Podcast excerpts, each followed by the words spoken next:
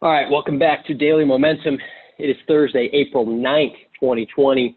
Got a throwback Thursday for you that I'm excited to bring in. So, um, I've been podcasting for years now, probably uh, close to three years, and you could tell in the first few minutes of a podcast how well it's going to go.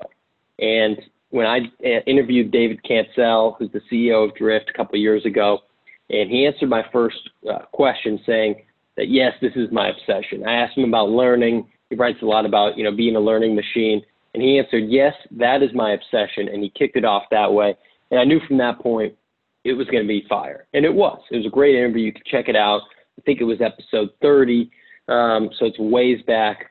Um, you could also, you know, put it, check it in the in the show notes on millennialmomentum.net. But um, you know, how often do you hear someone that's that opens up a conversation saying that they're obsessed with learning and they want to be a learning machine, and that is what has helped take him uh, to an incredible trajectory in his life and, and his career uh, as a leader, as an entrepreneur, uh, as a person, as just an avid learner. And I respect that a lot. So, you know, they say that you know, your 20s are for learning and your 30s are for earning, right? And a lot of people that are following here, that are watching this video, that are listening to this on iTunes or, or Spotify, um, are in their 20s, right? And it's, it's a time for us to learn, right?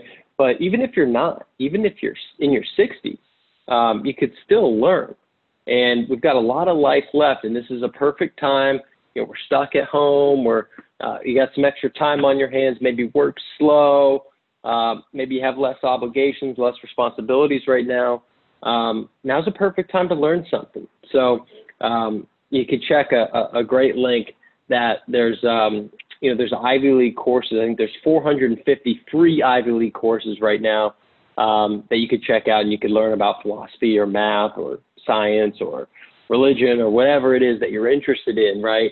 Um, you could join me and do 30 minutes a day. That's a challenge I'm doing in April, reading for 30 minutes every single day.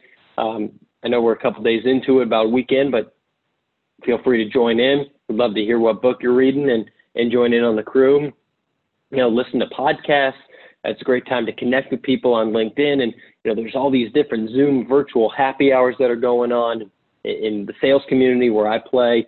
Um, there seems like there's something every single day that people are doing or a webinar or, um, you know, of, teaching people how to, to deal with what's going on in the world with uh, stress relief or, you know, how to manage and lead a team. There's just, there's an infinite amount of resources out there and it's on you to learn right? It's on you to take that and spend some sort of time in the day, whether that's listening to something, it's reading something, maybe it's just thinking, um, you know, and getting introspective on what it is that you want and how you can be better and how you can do better. Um, but it's a perfect time to learn. So um, if you're interested in joining the reading challenge, hit me up, comment below. I can give you some more info. Um, and we can, you know, chat about what books we're reading for the 30 minutes a day in April.